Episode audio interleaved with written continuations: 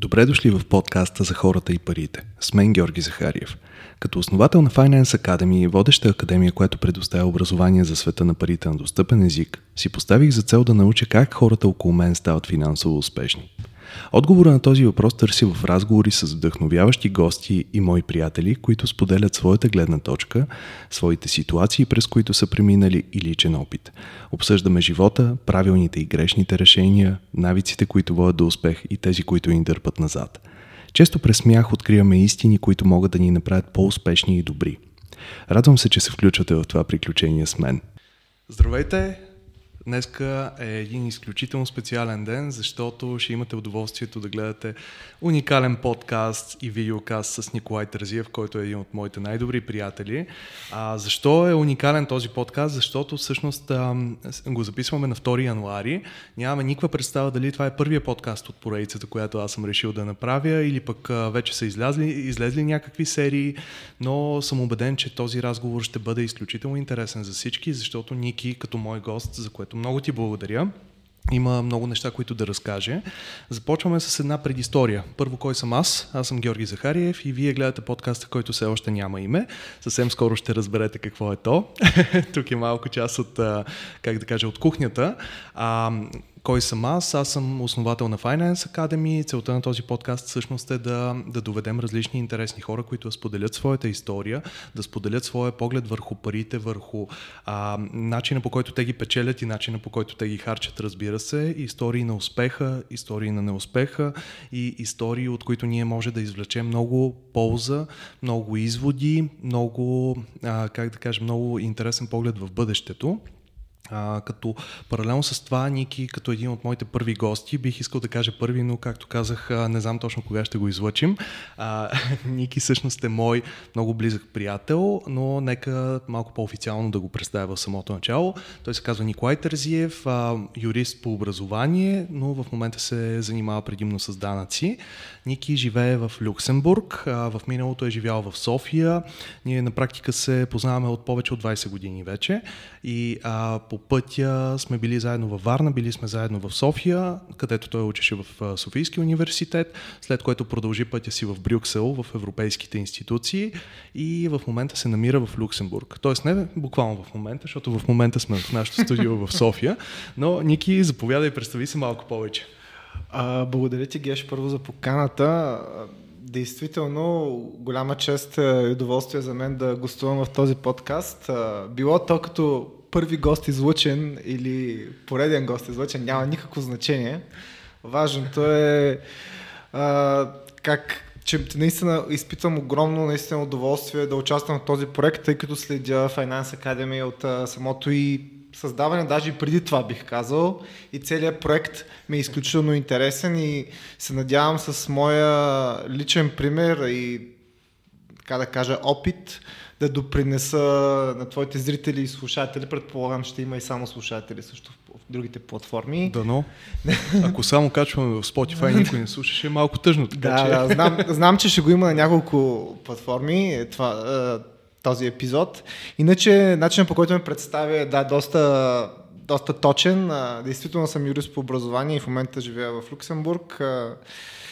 Занимавам се действително с данъци. В момента съм асистент менеджер в Гранд Тортън Люксембург. Което е една от най-големите кантори в Люксембург, всъщност. Данъчни кантори. А, адвокатска, т.е. тя не е адвокатска, не е, по-скоро е данъчна консултантска фирма. Ако трябва да сме точни, не е част от така наречените Big Four. Нали, за да, да поясним Big Four са нали, UI или Ernst Young, PwC, Deloitte и KPMG. Най-големите. Да, не сме. Те не сме като Finance тях. Academy в България. да, нещо такова, да. Не сме сред тях, но да кажем, че сме зависимост от годината или петата или шестата голяма, как се наричат, нали? А, но по принцип фирмата се занимава с горе-долу същата дейност като тези четири фирми, просто с а, Small and Medium Enterprises, което е малък и среден бизнес. Да, малък, случая. да, малък и среден бизнес. По-скоро фокуса е върху среден. Затова и фирмата се води mid-tier. Ам, иначе, действително, през годините съм се занимавал в, с различни видове право. и изобщо съм опитвал всевъзможни неща, но може би това ще си го говорим след малко. Добре, Ники, много ти благодаря да. за това представяне. Искаш ли да те върна малко назад във времето, не толкова назад, че да си говорим за нашите истории от четвърти клас, а, които всъщност са култови, но може би не са за този епизод на подкаста, или пък а, ще стане въпрос а, за част от тях малко по-напред във времето.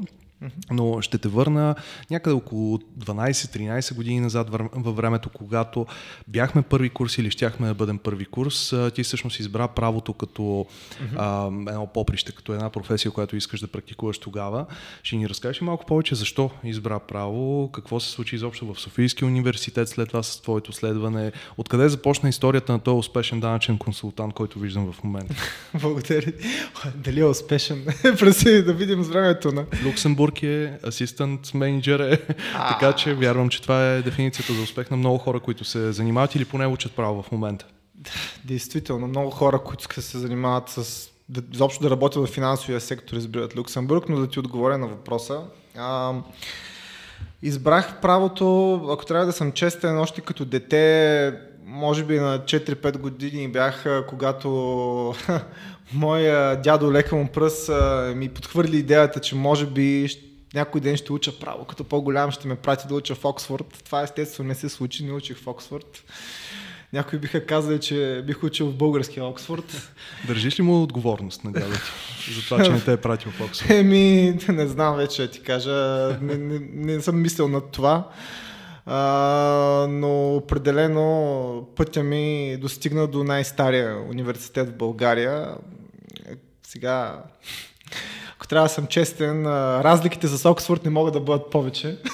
в смисъл, действително, ужасно много разлики, но а, някак си през годините в началното училище и в а, гимназията тая мисъл с мен, нали, кандидатствам право си остана и естествено беше, че просто това, което принесе беше, че бях и добър в литература и история, т.е. някак си изглеждаше логично.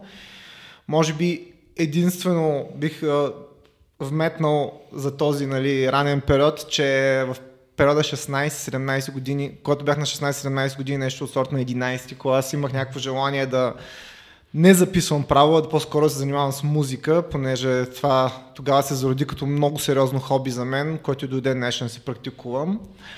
Но... Само искам да отворя една да. метка, че Ники съвсем сериозно свиреше на някакви инструменти, докато аз си бях купил всички възможни инструменти, но така и не се научих да свиря на тях. Това беше голямата разлика. Той разполагаше с един, но свиреше на всички, аз разполагах с всички, но не свирих на нито един.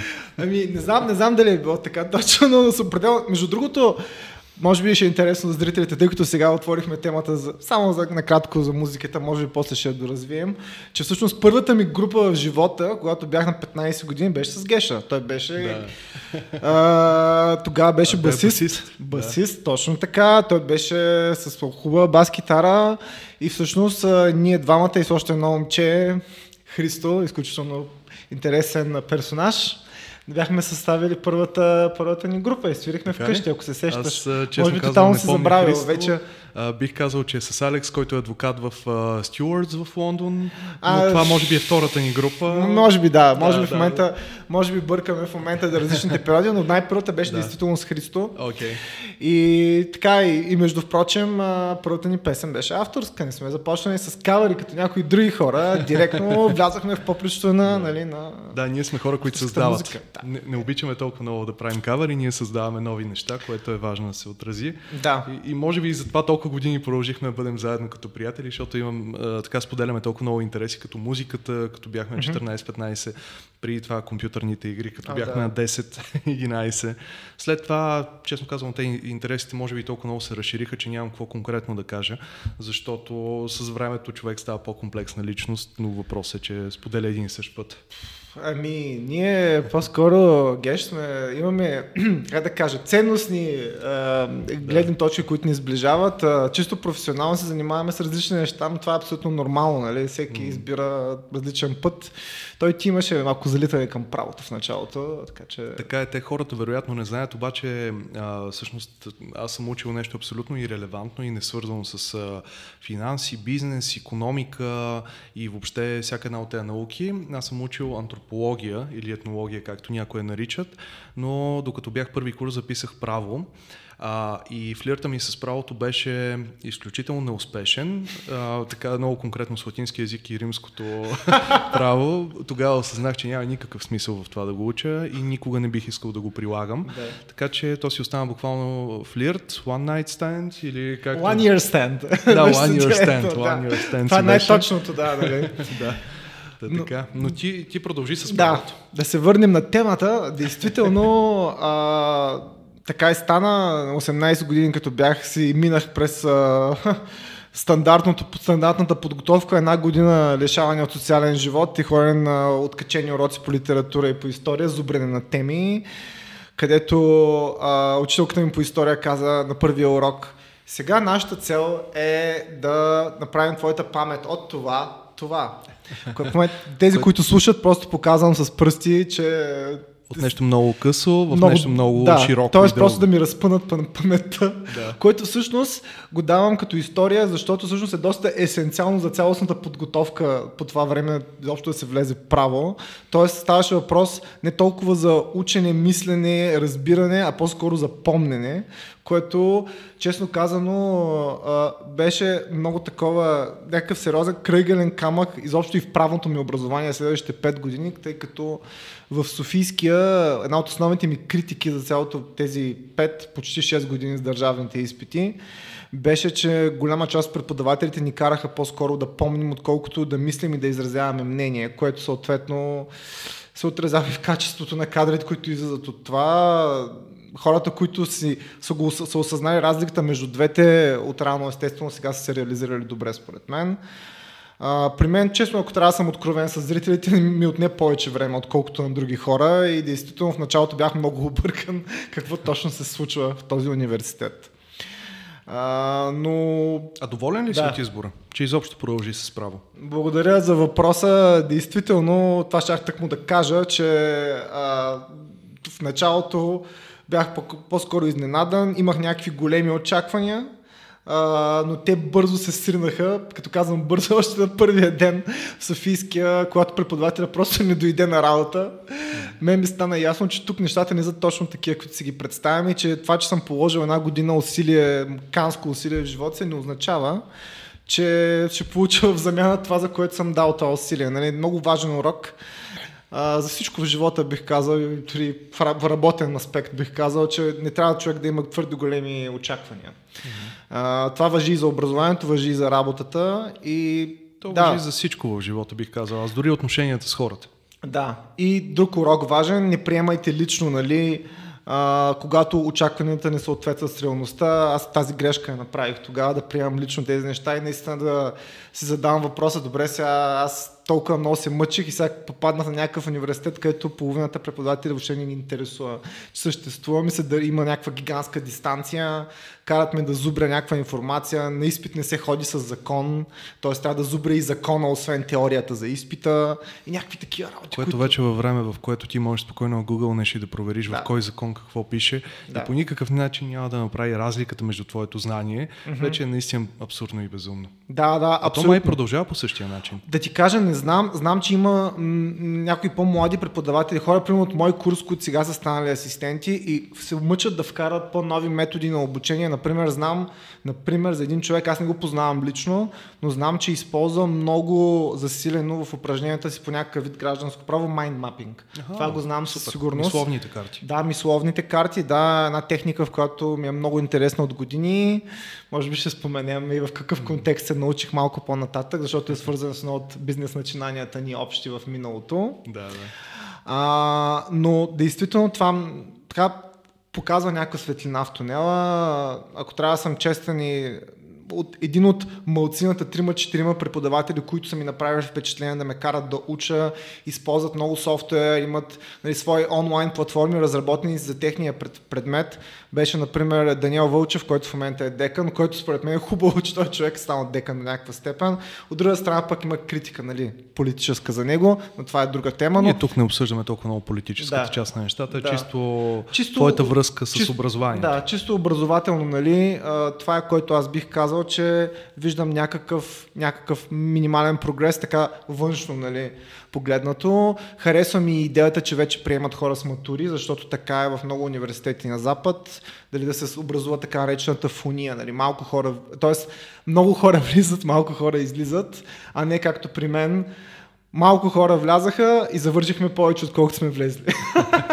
с хората, които са прехвърлили от не знам си къде, нали. Да. Така че, общо взето, това, нали, тези, тези така основни е, точки ме, доста ме натоварваха и, нали, генералното отношение на, на голяма част от професорите към студентите, включително към мен, допълнително ме, не ме караха да се чувствам добре и затова, нали, да затворя тази тема, малко след като направих Еразмус, в трети курс ходих в Холандия, направя Еразмус, осъзнах, че истинското образование в формата, който аз го, който нали, трябва да съществува, няма нищо общо с това Софийския и затова от трети курс до завършването ми насочих усилията си на голям процент просто към работа. Стажове и работа, като ходих само на, нали, на упражнения, които са малко по-важни, естествено на изпитите и до там. До там нататък дори спрях да, да обръщам такова внимание на негативите в Софийския или дори на позитивите или на каквото да е. Просто беше някаква така част от живота. Второстепенен да. фактор. Нещо, което просто трябваше да завърша, защото ми трябва дипломата, за да практикувам като юрист.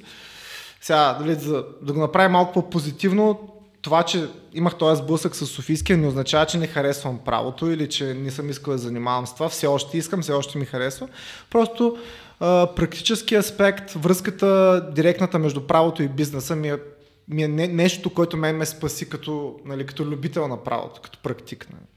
Окей, okay. добре и ти много добре го каза, че когато отиде в, а, по Еразъм в Холандия, uh-huh. всъщност тогава осъзна как трябва да изглеждат нещата и предполагам, да. че това е мига, в който беше изключително фокусиран да продължиш по някакъв начин в Западна Европа да или супер конкретно в а, европейските институции, Европейската комисия. Не съм сигурен как е било а, в главата ти точно в този период от време, mm-hmm. но помня, че тогава се зароди тази идея и ако искаш може да, да билднеш, да, да продължиш нататък към това как стигна изобщо до, до Белгия, какви бяха премеждията с Европейската комисия, защото помня, че там имаше адски много.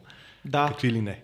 Да, действително. А, докато бях в а, Роттердам, осъзнах, че Вау, в Холандия имат страхотен модел на образование, където най-най-важното нещо, ако трябва да кажа, е мнението на студента и задължително студентите трябва да изразяват мнение, дори на самите изпити, естествено, че можеха да се носят и закони и дори понякога всички учебници. Така Ако не бяхме проект Open... само на една година в Finance Academy, бих казал, че те са го взели от нас, но това е само сега, side joke.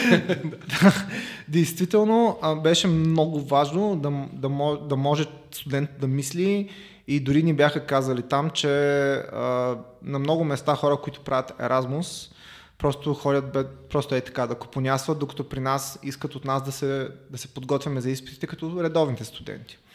Който беше малко натоварващо, но съответно и супер, защото ми показа как трябва да се учи, нали, каква, какво искам аз да постигна от правното си образование. И така, и тогава, нали, всъщност, се казах, окей, Струва ми се добра идея да се учи в чужбина. Може би ще помисля нали, за някаква магистратура по-нататък или може би работа. И всъщност Всъщност, а, а, може би, да, може би Супер си, супер В момента си правим някакви жестове тук, защото си мисля, че говоря твърде бързо, да близко до микрофона. Не, не, перфектен си, перфектен си, абсолютно. Аз си тествам също някакви неща, забавляваме се в студиото. Много ясно. А, може да удариш някой чинел, така на барабаните по някой време. Това е момента, в който ще направим разликата за слушателите, но не и за зрителите. Вие, които гледате видеото в момента, просто ще стоите объркани и ще ви се наложи да си пуснете подкаста след това. И това е 3, 2, 1.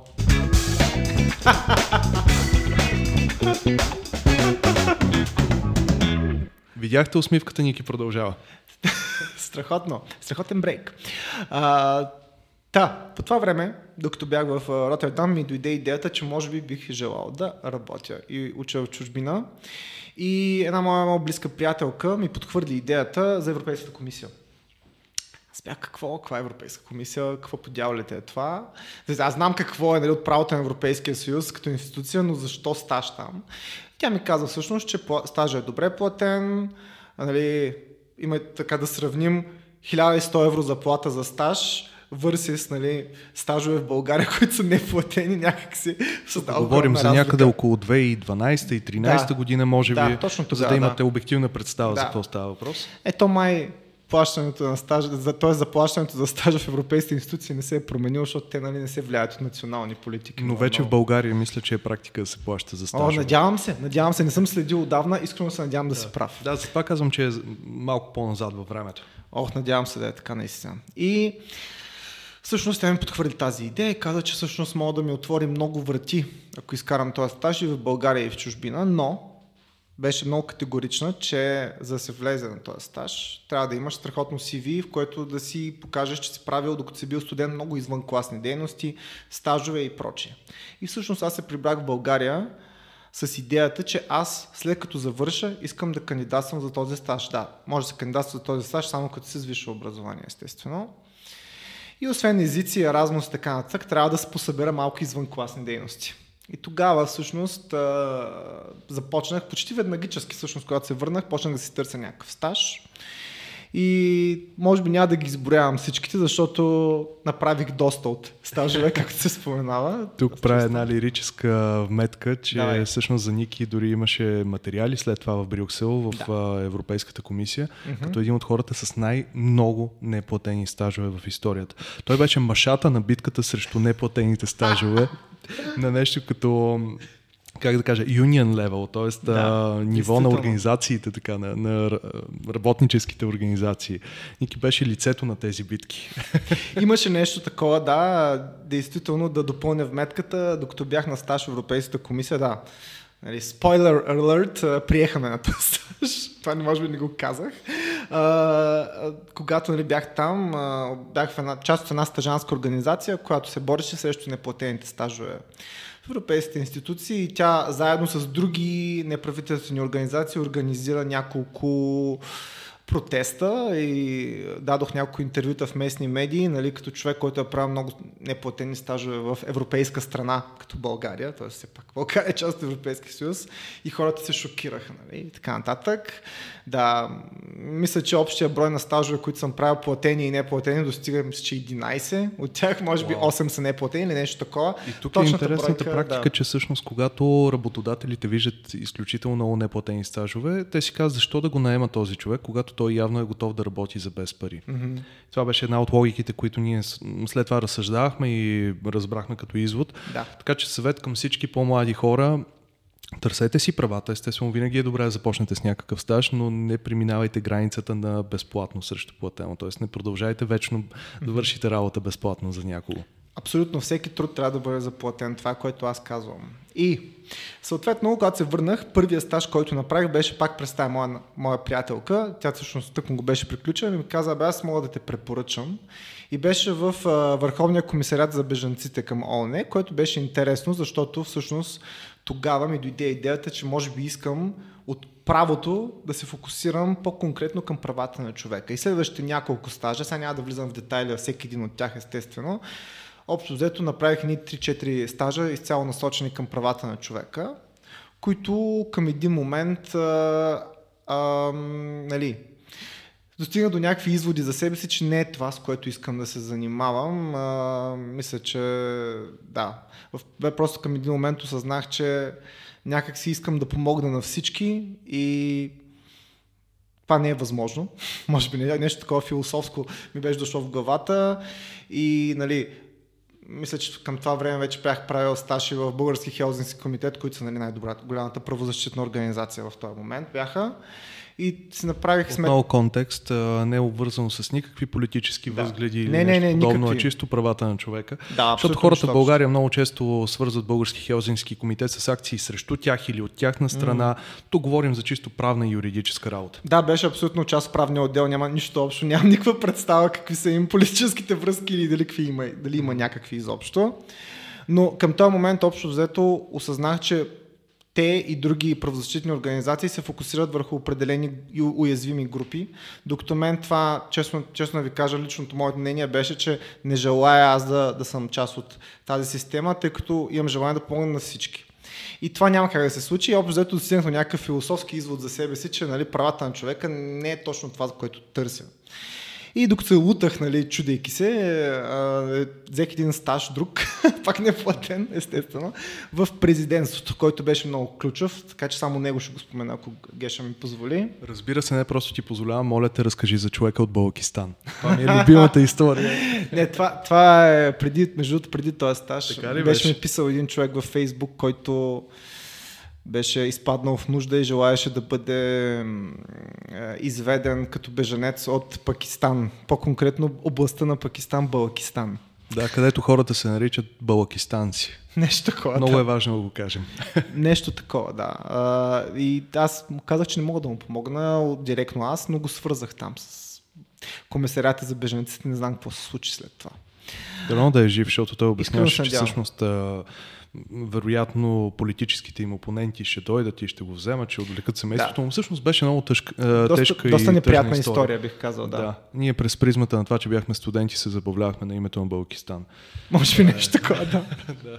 да. Това звучи ужасно. Истина. Важното е, че човек се развива през целия си живот. Да.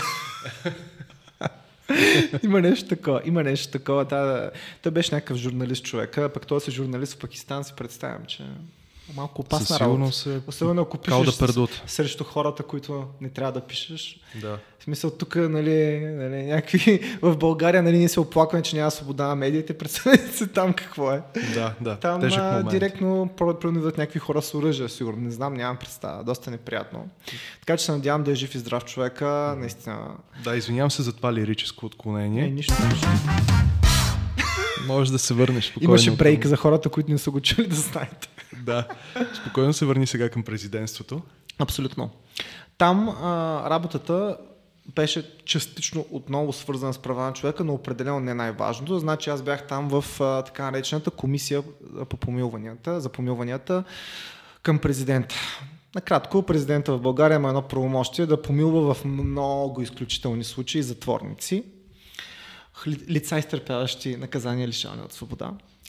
И всъщност там тази комисия набираше стъжанти да им помогне с работа, в която анализират различните случаи на, на затворниците.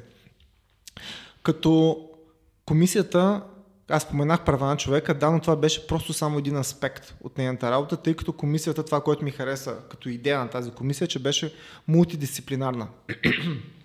Извинявам се. Имаше юристи от различни сфери на правото и психолози, и всъщност разглеждаме всеки един случай от всички възможни гледни точки, които покриват нашата експертиза на комисията и стъжантите не бяха просто наети да копират и да правят кафе, както на други места съм бил, а директно бяха участници в, в работата по различните файлове което беше страхотно интересно. Бяхме, посещавахме и заседанията, самите заседания на тази комисия, всичко беше абсолютно прозрачност и директно бяхме включени в работата. И това много ми хареса. И всъщност от неплатените стажове, които съм правил, мисля, че това беше най- най-съществения, най-смисления определено. И там той беше за 3 месеца, после ми предложиха да остана за още 3. Аз с радост приех, защото в крайна сметка ми харесваше. И го споменавам този стаж, защото а, беше ключов за моето по-нататъчно развитие. След този стаж, а, който, нали, общо казано, може да го наречем, че се занимаваш с наказателно право, права на човека и така нататък председателката на тази комисия, която също беше и преподавател в нашия университет, споменаваме, мога да спомена името предполагам. О, разбира се, да. това не е реклама, тя не си е платила за това да казваме имена. Не, аз наистина много съм благодарен и бих, бих се радвал да я спомена, Ива Пушкарова се казва.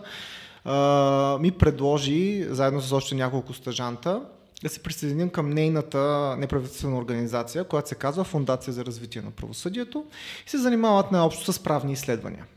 Проектът по това време беше с, свързан с изследване на финансовата престъпност в България от 90-те до тогавашния момент 2013. Доста интересна тема и първоначално просто извършвах някакъв сапорт по анализиране на наказателни дела, но в един момент така се случи, че експерта към проекта, който беше по, по право на Европейския съюз експерт, напусна. И някой трябваше да покрие неговия сегмент и тя попита някой има ли желание и аз всъщност доброволствах и започнах нали, да, да чета разни дела на Съда на Европейския съюз за ДДС и измами, все повече и повече. В последствие, нали... А такива в България не липсват? Да, не липсват определено. И български дела, съответно, практика на съдилищата и съответно на европейско ниво. И всъщност оттам нататък почнахме да дискутираме и тя каза, бе ти що не вземеш да ги анализираш делата, които си намерил. Направих едно, едно резюме. Тя каза, бе, всъщност ми харесва, нали, как мислиш, искаш ли да опиташ да напишеш една статия и да покриеш този целият сегмент от проекта ти. И аз казах, ама чакай малко, нали? сега аз не знам дали имам този опит и нали, знания и, и умения за това нещо. Тя каза спокойно, нали, ще помогна с чисто академичната фор, формат частта на, на статията. Дали, съдържанието ще си е твое, просто да знаеш как трябва да изглежда един академичен, една академична статия за такъв голям проект.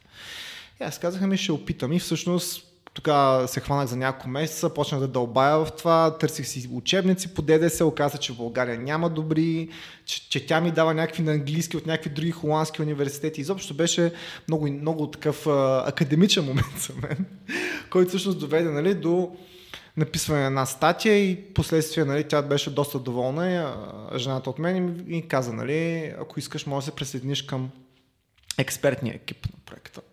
И аз казах ми супер, нали? И оттам нататък проектът се превърна в обучение за съди, за юристи и аз продължих да се интересувам още от ДДС и всъщност така открих за себе си данъчното право. Много ключов момент, защото тогава осъзнах, че всъщност май изоставям правата на човека или наказателното право или нещата в този аспект и ме интересува повече финансова, финансовата област, защото данъците по-конкретно, данъчните измами и оттам нататък съответно данъчната система като такава. И така, така и стана. Нали? Последствие почнах да си търся и работа с това. Не намерих. Завърши, работих в една друга кантора, вече стажовете приключиха, бачах в една, работих се в една кантора, която се занимаваше с гражданско право, така че и през това минах да видя какво е. Там си бяха доста други скандални истории, както знаем. А, понаучих доста неща, нали? какво е да се работи здраво след края на работното време. А, но не беше това, което исках. Не бяха данъци, не беше данъчно право. А, плюс това, тук се сблъсках с един голям проблем, който съществува в България, именно, че хората не знаят какво е данъчен консултант, не знаят какво е данъчен адвокат. Свикнали се да се, да се обръщат цяло към счетоводител. Нещо, което вече, когато работя в Люксембург конкретно, та дори и в Белгия има огромна разлика просто между данъчен консултант и счетоводител. Даже по-скоро се приема в Люксембург, че счетоводителите не разбират от данъци. И това винаги е било така. Те са по-скоро оперативната част. Точно така. Те извършват счетоводството. Да, Шок. Да. Те занимават с това. И е, там... В България е известен факт, че всичко е всичкология, т.е. всеки да. разбира от всичко и адвоката може да ти бъде нотариус, нотариуса може да ти бъде брокер, брокера може да ти да. бъде данъчен консултант и въобще това ни е, как да кажа, модел на възприятие. Да, именно. И това всъщност сме затрудни да си намеря нали, подходяща работа, нали, която, нещо, което да съответства на моя интерес. И след като се взех държавните изпити през 2015 бях няколко месеца безработен, казвам си го действително, търсих и всъщност дори не се бях ограничил само към данъчното право, това беше нали, идеалният вариант. Буквално всеки ден бях в JobsBG и всяка сутрин ставам и кандидатствах по всички правни обяви. Три месеца абсолютно нищо, никой не ми се обади. Беше просто голям шок за мен, защото към този момент, че бях правил доста стажове, както споменах, бях работил и в кантора, където ме бяха и повишили по време на тази работа в кантора, т.е. имах опит като старши сътрудник, юрист. И въпреки това, абсолютно никакъв начин не ми се получаваше работата, което беше доста неприятен момент. По това време и кандидатствах и в Европейската комисия за този стаж. Но Това, което не знаех е, че подбора отнема към една година. така че да. въобще не знаех дали ще стане, я стане, я не, нали? Въобще ми беше някакво... Не е нещо, на което можеш да разчиташ, че не. ще разбереш утре или други ден, че не. са те одобрили и след месец вече си в Брюксел. Никакъв шанс. Въобще даже мислех, че няма и да стане, защото предвид как, както виждам резултатите в България, какви са от търсенето на работа, камо ли какво би станало в чужбина, най-вероятно нищо, нали? И всъщност след известно време търсене на работа, изведнъж ми се отвори късмета и ме им предложиха да се включа към ДДС екипа на Deloitte България, който беше страхотно, нали?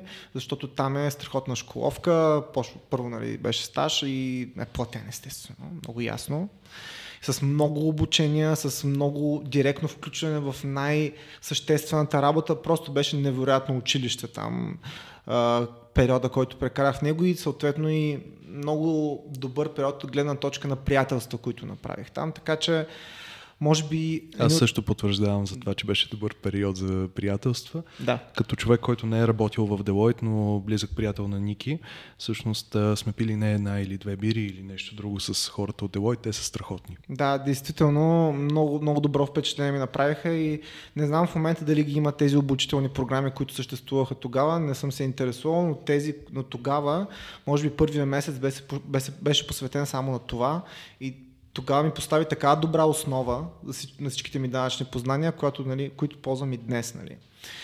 А, и всъщност ето това ме довежда до буквално момента, в който отидах в Брюксел, защото беше много ключов момент за моя живот и то е а, тък му нещата ми потръгнаха в Делойт, бях супер доволен, работих доста, но пък ми харесваше работата, имах и много приятели и така нататък и ми предложиха с този стаж в Европейската комисия. В смисъл, приехаме. И аз бях, вау, тотално бях шокиран. Нали? не знаех как да постъпя, защото хем имам тая мечта отдавна, хем обаче живота ми в момента е страхотен, бих казал, особено в професионална гледна точка. Пък и в лично мисля, че нямах някакви сериозни проблеми тогава, в които да се сещам в момента. И нямаше причина толкова лесно да се разделя нали, с този живот тук в София. И много го мислих. Действително ми беше много тежко да реша, но взех решението да опитам да, да, да се реализирам в чужбина, да видя как ще станат нещата. Отидах, се приехаме не в данъчна дирекция на Европейската комисия, както очаквах, а в така наречения ОЛАФ или Европейския антикорупционен офис, European Anti-Fraud Office. И казах, опитвам, това е. Отидах и оттам нататък живота ми се разви по съвсем неочакван за мен начин. Четири години останах в Брюксел.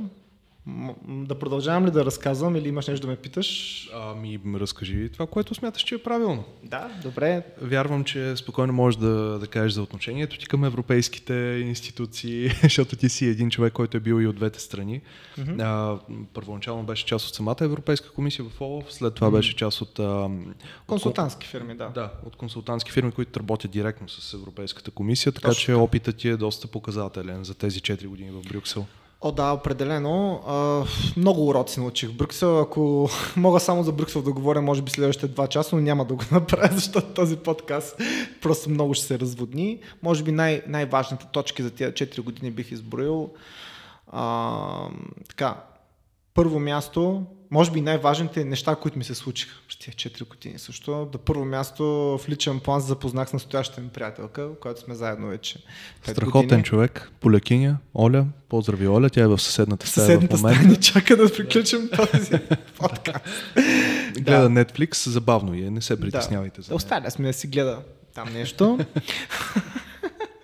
И ам, та, с нея запознах на първия ден на стажа, тя пък правеше стаж в една друга една от дигиталните дирекции.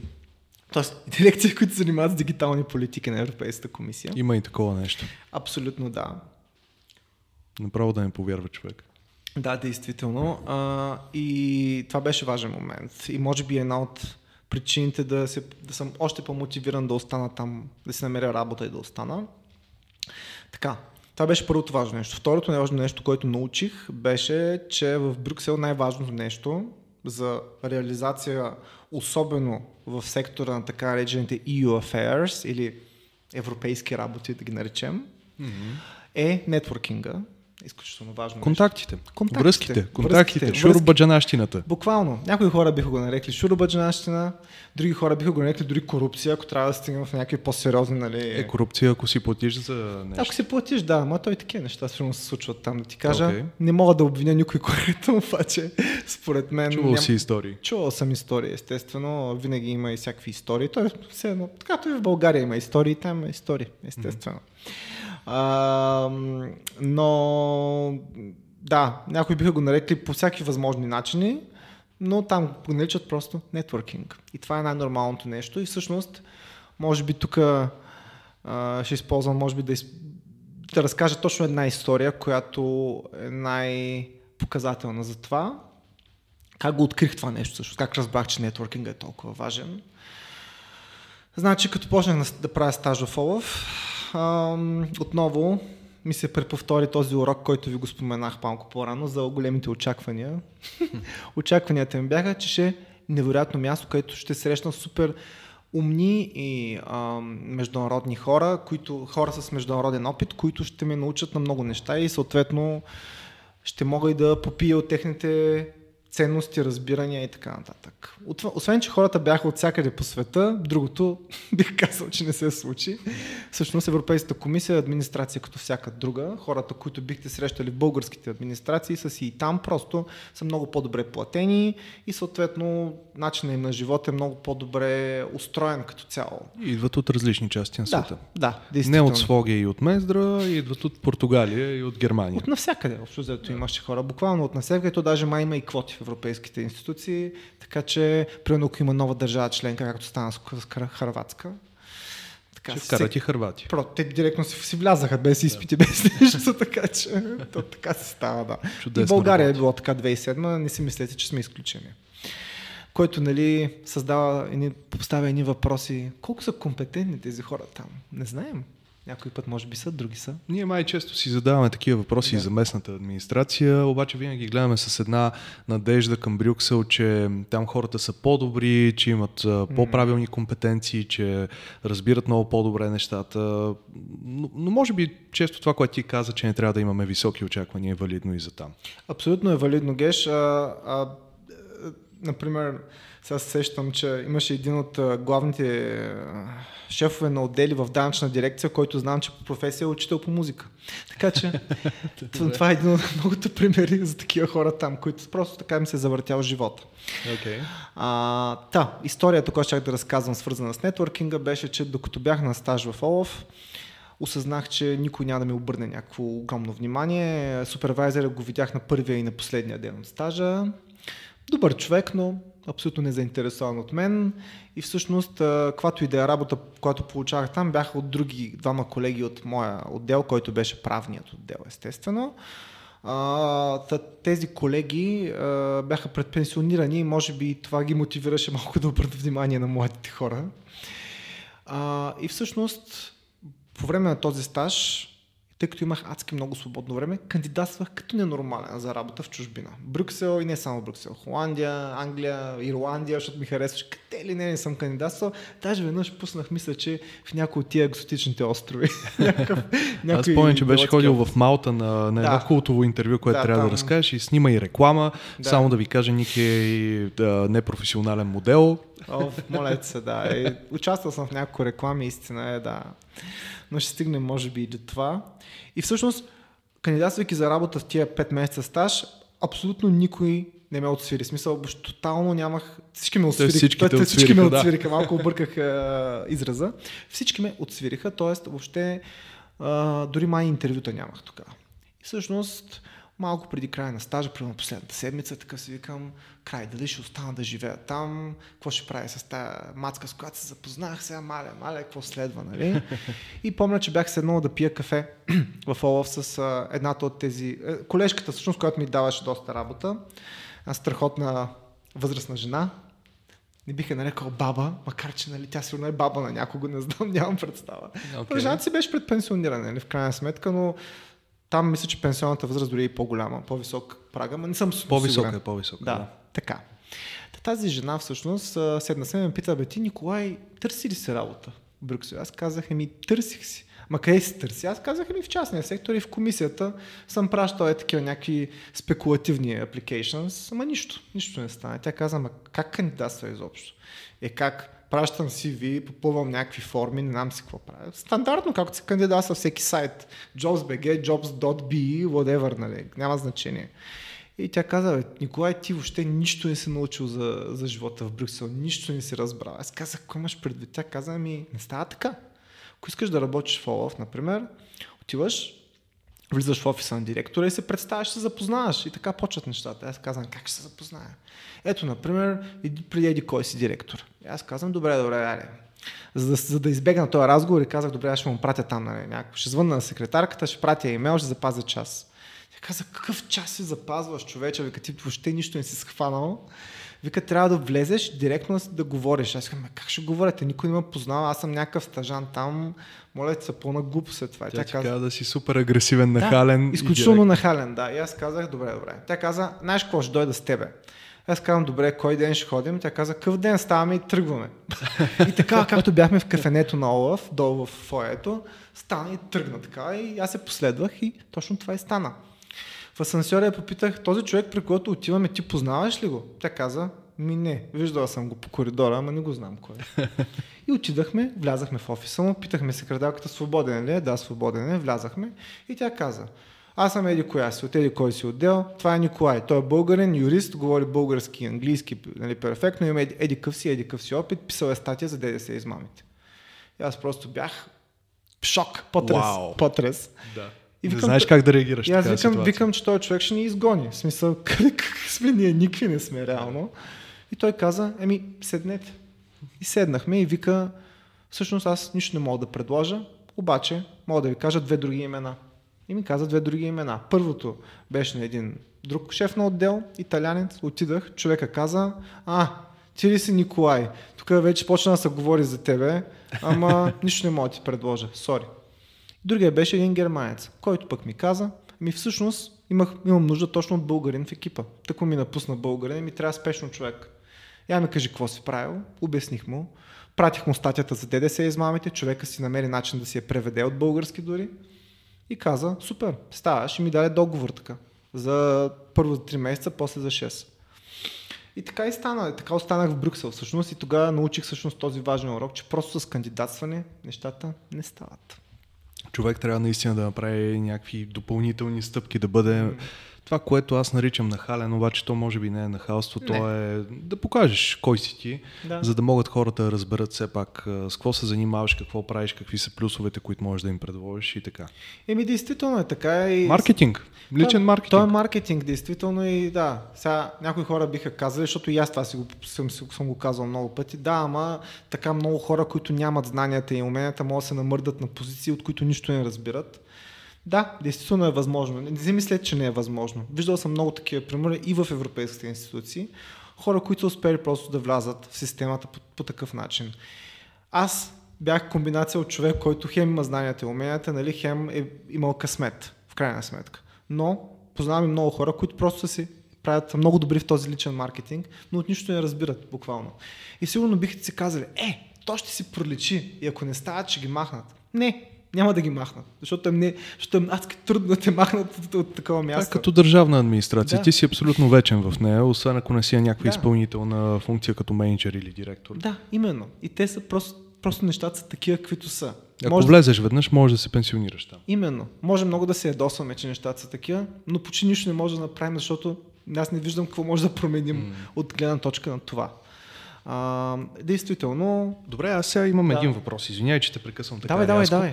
Обаче а, ти тогава вече започна на една пълноценна работа в а, европейска институция да. а, при този а, немец. Mm-hmm. И какъв стандарт на живот имаше? Ами, тогава заплатата ми... А, си... Може, ако не се чувстваш комфортно с това да говориш с конкретните цифри и суми, просто казвай примерно около средното в Брюксел или под средното или над средното, за да могат хората да си ги пред, а, представят. Значи, ако... Значи, по това време мисля, че стандарта ми на живот беше около, бих казал, средната заплата в Брюксел, да. Особено за хора в сектора на EU Affairs. Това го казвам, защото по принцип този сектор, в сравнение с други сектори, е по-низко платен. Mm-hmm. Сега, причините за това може да са много различни, но е факт, че в този сектор работят всички чужденци. Така че е възможно поради тази причина да държат малко по-нисък стандарт. Нали? Естествено има разлика, ако си директор вече, ако си председател на нещо си. Но на най, как да кажа, обикновено оперативно ниво. Обикновено оперативно ниво е по-низко платено от други mm-hmm. сектори. Okay. Така че бях около средното. А, по това време сега, за, за европейска институция, тъй като аз на този договор, който той човек ми даде, не бях назначен директно от институцията, бях назначен от агенция, която работи с институцията. Така, mm-hmm. нали? HR агенция. Кажа. Okay. Тоест, агенция за подбор. Да, агенция за подбор. Аз бях, общо се водих външен консултант mm-hmm. един вид. И парите, които получавах през тази агенция за стандарта на европейската институция си бяха, може би, една от най-низките заплати. Реално. Okay.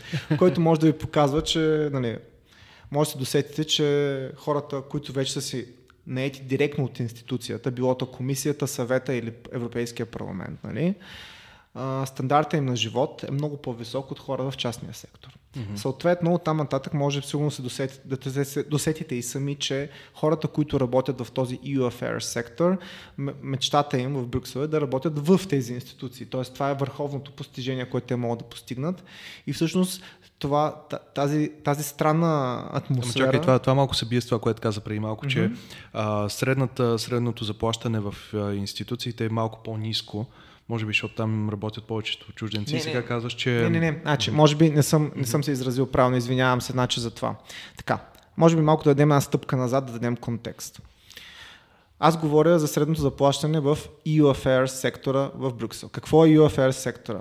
EU Affairs сектора, за да обясня по-конкретно, mm-hmm. е институциите и всички частни фирми, които са свързани с тях под някаква форма. Аха. Аз говоря за частния UFR сектор. Тоест не става въпрос само конкретно не. за институциите, а за целия сектор, с private да. сектор, т.е. с частния сектор, с институциите, mm-hmm. с всички участници в процеса. Да, може okay. би да дам по- просто кратко обяснение на сектора, за да се разбере, защото е много специфичен за Брюксел. Аз не познавам друг град, не знам за друг град, който има точно такъв сектор изграден и то е благодарение на това, че Европейския съюз, институциите на Европейския съюз са там. Тоест, в частния сектор съществуват няколко видове фирми, които са обвързани с институциите. Единият вид са консултантски фирми, които поемат на, като аутсорсинг част от работата на европейските институции, главно на комисията. Ам, говорим за, може за всяка вид услуги, от IT, може би счетоводство, не знам, но IT със сигурност, но или Research, Research. събития. Помня, че правиш една от компаниите, където Точно така, има event management, такива фирми, има а, економически правен ресърч, консултантски фирми, а, в такава аз работих в последствие. Това е единият тип фирми, които съществуват. Другият тип фирми са така наречените фирми, които занимават с лобизъм и организации, организации, които се занимават с лобизъм те биват или консултантски фирми, които лобират, за който им плати реално, които бизнеси им платят, лобират пред Европейския парламент за, от тяхно име, а другия тип организации са така наречените браншови асоциации. Тоест имаш Европейска асоциация на производителите на шоколад, на IT специалистите. Кой изкарва най-много в този сектор? Ами според мен най-добре платени са някои от асоциациите, които се занимават. Всъщност, знаеш ли какво зависи? Зависи колко е просперираш бизнес сектора, който представляваш като асоциация. Примерно, моята приятелка преди работеше в асоциацията, която представлява Холивуд. Общо най-големите играчи в Холивуд, Warner, Netflix, така нататък. Mm-hmm. Даже Netflix скоро са член на тази асоциация, защото са нали, ново явление. Говорим примерно за Paramount, 20th Century Fox. Mm-hmm. Disney. Disney също така. Ето, там според мен плащаха добре и съответно а, бюджетите, с които разполага тази асоциация, са много по-големи от примерно асоциацията на производителите на, да да знам, на рапица. На Въпреки, рапица. че рапицата Сигурен е сериозен сектор. Да, между другото, Реално. за земеделие има адски много асоциации да. и по принцип, тъй като има адски много оперативни програми от а, земеделската дирекция на Европейската комисия, там става въпрос доста пари също. Добре, да кажем тогава асоциацията на хората, които правят а, брави за врати. Няма очудя, ако има и такава асоциация. Има асоциации за абсолютно всичко. Та така. Общо взето, ако трябва да го обобщим, или има организации, които извършват аутсорсинг за европейските институции, или има организации, които лобират за бизнеси. Това е най-общо казано. Аз бях в първия тип, в последствие след като напуснах в комисията.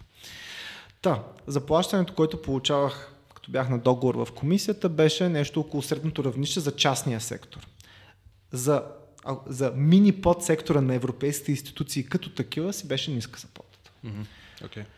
Така, този странен сектор а, може да се досетите, че всеки от частния UFR сектор иска да мине в публичния UFR сектор, които са ти, нали... Това са много условни понятия, не са много точни според мен, но аз го давам за контекст просто. Да, да, хората си представят за какво става въпрос. За какво става въпрос, да. да. И всеки иска да работи в Европейската комисия нещо си. И всъщност сме стигнали до момента, в който нали, всеки, дори на някаква менеджерска позиция в частния UFR сектор в Брюксел е готов да влезе да работи в Европейската комисия, дори като секретарка. Абсолютно окей okay да си изостави всичките планове и мечти в живота, само... Стига да влезе вътре в да. системата и да се бори за това малко по малко да порасне и да, да. да стигне менеджерска позиция. То дори, то, то май даже веднъж вече като станеш permanent official, т.е. функционер, т.е. и че държавен на, чиновник, т.е. Да, най-постоянният трудов договор. договор, постоянен. Да, в Европейската комисия, там мисля, че си растеш просто с годините, mm-hmm. които стоиш. Okay. Нищо не трябва да правиш. в смисъл, може в един момент да станеш шеф на отдела, ама и да, не станеш, нищо няма се За хората, които си мечтаят за, пасивна, за пасивни доходи, може би това е мечтаната работа, защото тя хем е работа, хем всъщност са пасивни доходи, за които не трябва да правиш почти нищо. Да, има, сега, да не ги обиждаме е, всичките, естествено има много отдели, където хората работят адски, адски много. В смисъл, Например, в момента моята, моята приятелка е на временен договор в един такъв отдел, който занимава с квантова физика и с а, суперкомпютри. И там хората наистина се спукват от работа.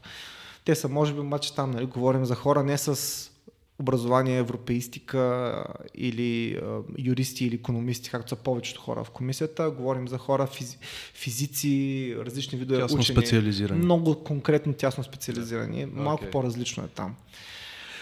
Така, действително този сектор, както го описах, е един дом на всички хора, които са завършили европеистика, един къде другаде биха могли всъщност да практикуват в такава степен, да имат толкова много възможности с едно такова образование. Действително, логично е. Много от тях са и или юристи, и или економисти. Много от тях говорят по няколко езика. Общо взето е малко джунгла там. Действително е много трудно да се намери добра работа, особено защото когато всички имат добро CV. Mm-hmm. И тъй като се замислиш, всеки има някакво невероятно CV, какво всъщност е решаващия фактор? Е много ясно, че връзките, много ясно, че личното впечатление. Да. Това много ме дразнеше с времето, но това е, това е истината. Това е каквото е. Както написа едно момче в блога си за работа в Брюксел, каза, така функционира пазара в Брюксел в този сектор. Ами аз тук ще си позволя малко да те прекъсна, да. защото според мен може би навсякъде е така. Може би да. Не, не е само единствено в Брюксел, в EU Affairs, навсякъде по цял свят и в бизнеса дори бих казал, че ти си по-склонен да правиш бизнес, да бъдеш партньор, да извикаш на работа с хора, които по някаква форма познаваш, знаеш, че uh, може да им имаш доверие, тъй като доверието и качествата може би са водещите фактори в бизнеса.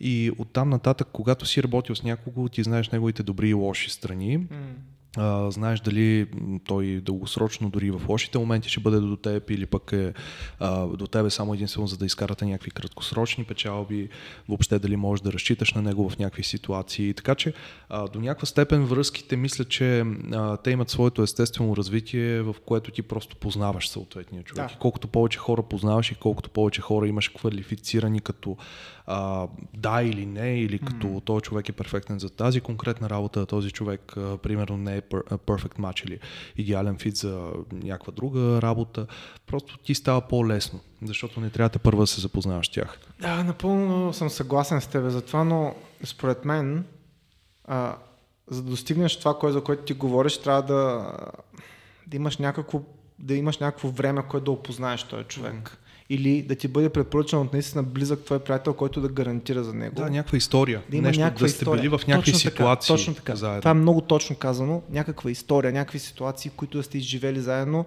директно или индиректно, нали, косвено mm-hmm. по някакъв начин. Докато там това, което ставаше като препоръка, не бих казал, че изобщо го имаше тези, то нямаше никакви Случайни истории. хора, здравейте, аз съм Николай, Да, а, именно. търся си работа, данъчен консултант, трябва ли ви нещо? Ами да, трябва ли? Да, или примерно не, не ни трябва. Именно. Там е нетворкинга, проблем. както се случваше, много хубаво е описано в този блок, който сега го споменах, в момента името не се сещам, но че всъщност работният ден в EU Affairs започва в 6 след обяд. В момента, в който излезеш от офиса, може нищо да не си правил цял ден, може да си спукал от работа, нищо от това, което правиш в този офис няма значение, защото всичко, което има значение за твоята кариера е какво ще правиш след 6 часа. А след 6 часа отиваш в бара и започваш да се запознаваш с хора и говориш. Вау. Сега това е момента, в който а, тук на екрана се появяват някакви надписи. Скандално! Откритието на века. 2022 година разкри измамата Брюксел или нещо такова. Да, да, да. Де факто не е така, обаче Не. целта е наистина да си говорим истината и, ам, и, и някакви реални истории. Някакви реални а, истории, за да може зрителите и слушателите да си представят действително контекста, в който Ники е живял. Ма това дори не са, бих казал, че дори толкова скандални неща. То са неща, които са, се пише много за тях в а, медиите в Брюксел, особено и в политико и така нататък. Това са неща, които се знаят вече. Те не се, те не се приемат за шурубаджанащина. Те са Само, че дали в България ги знаят хората? Именно, е, това е това е въпросът, въпросът, защото, да. Знаеш, Брюксел чисто дори като локация е далеч, той е на няколко хиляди километра и си стои като една обетована земя, както при евреите има обетованата земя, до която искат да достигнат. Да. А, в България Брюксел си остава като мечтата, като американската мечта на началото на 20 век. А, когато стигнеш до там, знаеш, че живота ти ще бъде прекрасен, знаеш, че всичко ти е уредено, че там някакви хора се грижат за тебе, че мислят за тебе, че мислят само единствено как България да се подобрява като стандарт Да. или всяка една европейска държава. А то май не е точно така. Не, Всъщност, не, не. Ти живя там 4 години, Да. а, горе-долу със среден стандарт на живот, бих казал аз. Мгм. Как, как би оценил живота ти на стандарт в Брюксел и живота ти на стандарт в София? Начинът ти, на- извинявай, Да, да, начинът да. ти на живот Да, и да, да, стандарт, да, а не е разбирам. живота ти на стандарт. Ами, имай предвид, че аз, когато бях в София, бях все още в началото на кариерата си, т.е. заплатата ми не беше много висока. В смисъл, mm-hmm. говорим на нещо под 1000 лева беше тогава. Mm-hmm. така че... Това е отново казвам преди колко Да. там? 2015. 11, да, окей, 8, Мгм. 7-8 години някъде. Истина е, да, действително, заплатата не беше добра и такива бяха, и не знам дали такива, мога да кажа, такива бяха времената. Звучи малко такова, като Ами някакъв тогава имаше човек. много юристи. Просто много хора излизаха. Той сега има сигурно, не знам. Може и да има, вече не е чак толкова популярно, колкото беше тогава. Надявам се. Да. не знам, не знам. Наистина може и така да е. А, така че ми е трудно да преценя, но пък по това време някакси се справях с тази заплата и сега ако трябва да съм честен като студент, ми помагаха с найема родителите ми. Това е абсолютна истина. Вече в последствие нали, повече падна тежестта върху мен, но вече когато нали, заминах в Брюксел, тогава вече беше изцяло за мен, никой не ми е помагал с нищо и интересно е, че значи сега ако си спомня, след Олаф пак имах някакъв период, който бях безработен и вече като почнах работа в една от тези консултантски economic research а, компании, а, мисля, че дори заплата ми беше по-ниска от това, което взимах на този временен договор в Олаф. Вау. Така че си бях, бих казал, дори на минимума почти. А, и беше доста неприятно. Да, ако трябва да съм честен, ако не, бяхме, ако не беше моята приятелка също да работи на работа горе-долу със същата заплата като моята и да си делим разходите, не знам дали ще да ми е толкова лесно. Mm-hmm. Ще, ще, да, ще, да живея в, някакъв, в някоя къща, в който просто не взимам стая под найем. Uh, и това е напълно нормално. Много хора живеят така. Много хора живеят и говорим за юристи и економисти с много опит и образование. Това е просто един голям, голяма жертва, която трябва да се направи. Нали? За толкова конкурентен сектор. За много конкурентен сектор и нали, съответно, нали, ако наистина не харесваш този сектор такъв какъвто е, добър лош и не харесваш областта, в която се развиваш, става много трудно. А при мен това беше проблема, защото тези, тези консултантски фирми, те общо пишеха това звучи малко странно, сигурно, но пишеха, но истина, зато дори не е някакъв слух. Те си пишеха ст- такива е, ресърчи и изследвания за комисията по всякакви теми. Те не бяха специализирани в нито една конкретна тема. Каквото дойде като проект. Именно. Те повечето кандидат- дигитални агенции в, в, България. във всяко, във, общо взето всяка минута, в която ние не работихме да пишем някакво стадии, някакво изследване за комисията, ние пишехме proposals за нови проекти, които да спечелим. Mm-hmm. Всяка една минута се използваше за това, само и само. И моя работен ден в една такава фирма, аз работих в две такива. Едната по-правно ориентирана, поне беше, там беше малко по-добре. А, общо взето деня ми минаваше там един ден, пиша нещо свързано с роботика, на следващия ден пиша нещо свързано с регионално развитие, на следващия ден пиша нещо свързано с аудиовизуални произведения. И, Като копирайтер. Да. Копирайтерите са хора, които пишат текстове на различни теми и много често не се профилират. Да, именно.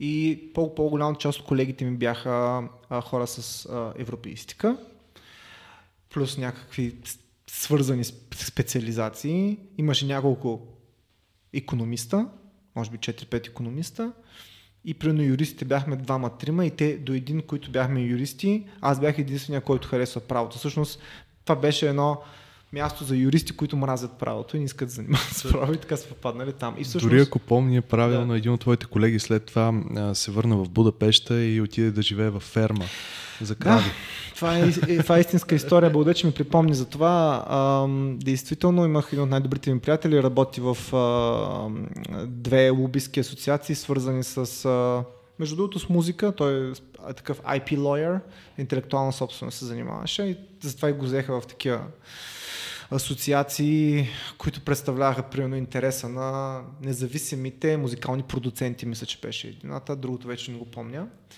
Първо беше на стаж, после някаква джуниора позиция, едното беше дори не платено, между другото, другото беше под минималната заплата, беше много зле положението. И той човека в един момент имаше 3-4 години опит като юрист, адвокат по интелектуална собственост в Будапешта, стаж в Европейската комисия заедно с мен, също музикант, между другото барабанис. Имахме група с него там в Брюксел. И човека в един момент му писна и се върна в Будапешта, но, но и там не можа да се намери работа. Беше, може би, под някаква форма на бърнаут. И всъщност тогава му дойде идеята да се занимава с фермерство. И се регистрира в някаква фирма. Те си мислеха, че се шегува, като се регистрира и, и замина с някакви молдовски работници за Дания да работи в свинеферма. Точно така. Правилно чухте свинеферма, където пътя от Европейската комисия до свинефермата. До свинефермата, да, това абсолютно стана. И Отново този... тук слагаме един а, балон, който пише скандално разкритие. Скандално разкритие. И човека си отиде там и естествено нямаше никакъв опит в фермерството и естествено се оказа, че човека, който притежава фермата е очаквал да дойде работник с опит и след по-малко от месец го уволни. И той беше останал по средата на нищото това Дания. Да нямаш никакъв късмет. Да, и всъщност малко след това фирмата, която го беше изпратила там му се извини. Те казаха, че те са направили грешка да го пратят там. А то грешката беше много голяма, защото той е фермер. Го беше накарал да му бойдиса и къщата. Бо си представяме моят приятел юрист как му е бойдисал къщата без никаква опит с такъв тип работа, както и да е. И го изпратиха след това вече на по-начинаеща позиция в, в кръве ферма, където остана вече няколко месеца понаучи някакви неща от живота и се завърна в Будапеща и в момента работи, между другото, в кантора, в Будапешта, където се занимава с corporate communication. Така, че... Това е човек, който има изключително много завой в, да, и в момента, живота си и развитието си. В момента е занимава с комуникации, просто защото има опити с communication работата покрай тия асоциации в Брюксел, защото то EU policy, европейските политики и communication много, се, много са свързани по принцип. Mm-hmm. Култов човек. И са го взели, да. И така. Сега, та, те има и такива хора, да. А, тук само ще си позволя да кажа, че вече над час си говорим. О, Боже. Времето минава изключително бързо и Ужас. много интензивно. А, успяхме да минем само част от твоята професионална история. Да. Така че аз само ще, ще направя един кратък бриф. А, така, много, много накратко ще кажа, че малко по-късно, след като работи 4 години в Брюксел, mm-hmm. след това си намери работа в Люксембург да. с надеждата да се фокусираш изцяло и единствено върху данъците и а, как го направи това нещо чрез магистратура, а, която да. е посветена само единствено на данъци. Да, там в магистратурата помня, че се беше запознал с сегашния си работодател. Да. Ти вече си а, може да се каже буквално под партньорите в фирмата като mm. работна позиция, т.е. успя да, да придвижиш кариерата си напред. Но можеш ли да разкажеш малко повече за Люксембург като място, като начин на живот, като защо всъщност това е а, данъчен рай не бих казал, че Не, но не. по-скоро е мястото, където повечето компании си отварят headquarters и а, така, корпоративни може би сега не се изразявам правилно, защото не съм експерт на темата, но а, там е мястото, къде, където те си отварят компании и оперират вече в цяла Европа. Защо това нещо се случва? А, така, действително да допълня, през всички тия 4 години се търсих работа с данъци в Белгия, заради езиковите бариери и липса на опит с белгийското законодателство не се получи.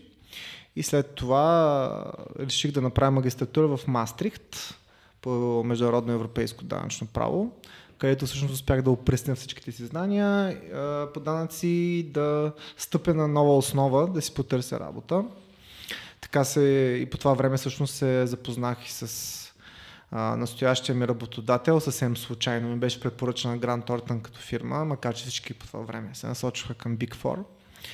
И той се оказа доста по-open-minded от гледна точка на езиковите знания, предложи ми и добра позиция, взе предвид предишния ми опит, който не беше свързан с данъци и който беше свързан с данъци в България, който беше нещо много, наистина голям късмет беше, защото не се случва често. Но ето сега, след тази интродукция правим нали, връзката с Люксембург. Действително Люксембург е една страна, която е много отворена към чужденци с всякакъв опит, независимо в коя страна. И да, действително хубаво е да се говори френски или немски, които са основните езици там, освен люксембургския. А, но не е толкова задължително. Може човек да се намери работа и без това. А, всъщност а, познавам и хора, които се занимават с данъчно право в България и отиват директно в Люксембург, така че има и тази директна връзка. Не е задължително да се минава през друга държава преди това. Естествено, може би е малко по-трудно, но да. А, Малко по-трудно, ако от България да, ако директно от България, директно да. Люксембург. Точно така, точно така, да. Ам, каква е средата там? Така, много неща се говорят за Люксембург. Бил данъчен рай, не знам си нали, рег, какви регулации има ли, които Ето и аз сега тръгнах към грешната посока да Да. го представям като данъчен рай. След това си, се- а, така се сетих вчера, че си говорихме. М. То категорично не е данъчен Не. рай, просто има някакви други причини компаниите да се регистрират. Там и сега А- ти ще ги споделиш. Абсолютно. А, Причината да се смята за данъчен рай е миналото, нали? Различни истории, свързани с LuxLeaks, който не знае какво да се провери в Google, действително подобно на Panama Papers и така нататък. И една пословична история в 90-те, може би началото на 2000-те години, когато данъчната администрация в Люксембург е одобрявала всеки един реквест от фирми. Общо взето има нещо, което се нарича tax ruling. Tax ruling е когато бизнес се разбира с данъчна администрация какво е данъчното третиране на определена ситуация. Нещо като указа- указанията на НАП в България, но е такова байдинг за двете страни, обвързващо и за двете страни. Нали. И към тези времена данъчна администрация в Люксембург, за да привлече повече инвестиции, общо взето е давала зелена светлина на почти всичко. И съответно това е довело до някои сериозни проблеми, особено свързано с така наречения KYC процес, Know Your Customer и, и нали, съответно една фриволност, която дава едно впечатление, нали, че, България, че България, Люксембург е данъчен рай. Това към днешен, днешна дата въобще не е така. Първо, че данъчните власти са много по- рестриктирани към подобен тип а, договорки, подобен тип а, той е вид договор, може би, не, дори не е договор правилното, да кажем договор, договорка. А, освен това, бидейки държава от Европейския съюз, Люксембург а, спазва абсолютно всички европейски регулации, дори някой от тях да ги имплементира само до необходимия минимум, те в момента данъчните рестрикции са толкова много в преките и косвените данъци, че просто трудно една държава в Европейския съюз може да, да стигне до нивото данъчен рай.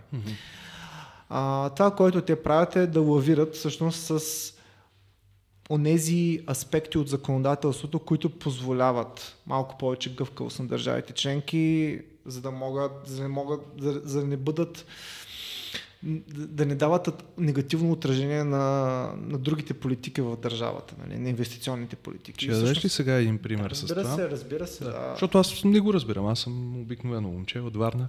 Не мога да разбера Е, сега. аз съм от Варна, знаеш много добре. да. Ходили сме по залите да играем компютърни игри, такива работи. Така, Counter-Strike. Да, Warcraft-чето. Warcraft-чето, задължително. Да. Ам, да. Какво, какъв пример да ви дам? Ами, например, а, от, данъчна, от данъчна гледна точка, а, има нещо, което е специфично за, Люксембург, а, така наречения Participation Exemption, когато определени при определени условия фирма притежава над 10% от друга фирма, всички доходи, всички дивиденти, които получава от тази друга фирма и всички условия са изпълнени за тези две фирми, са освободени от къвто и да е корпоративен данък например. Mm. Ето, например, ви давам нещо, което доста... Затова там се създават headquarters, т.е. основните холдингови компании, които след това се, а, как да кажа, примерно немск, а, немското подразделение, българското, румънското подразделение си прехвърлят приходите към люксембургската фирма. Всъщност това, което се случва много често, по-голямата част от бизнесите използват много сходни модели и те винаги са а, някъде имат имат, а, а, как се казва, parent company. Mm-hmm. Тя не е майчина компания, да. но компанията майка. Компанията може би майка, основната компания някъде в чужбина, не е задължително да е в Европа, даже в повече случаи не е в Европа, да кажем Штатите, например, mm-hmm. много често срещано. Инвеститори, които са в Штатите, да кажем, или фонд, който е разположен в Штатите или някъде другаде извън Европа, през който инвестират много инвеститори по целия свят физически лица, например, или фирми, mm-hmm. също могат да бъдат. И този фонд, да го наречем фонд, общо казано, иска да прави, иска да инвестира в Европа. Каквито и да е бизнес, няма е значение нали, какви точно. И му трябва някакъв investment hub, платформа някъде в Европа, откъдето да оперира, от които да а, направлява своите операции в Европа. Okay. И всъщност много често избира холдинговата фирма за Европа, холдинговата компания да е точно в Люксембург за това.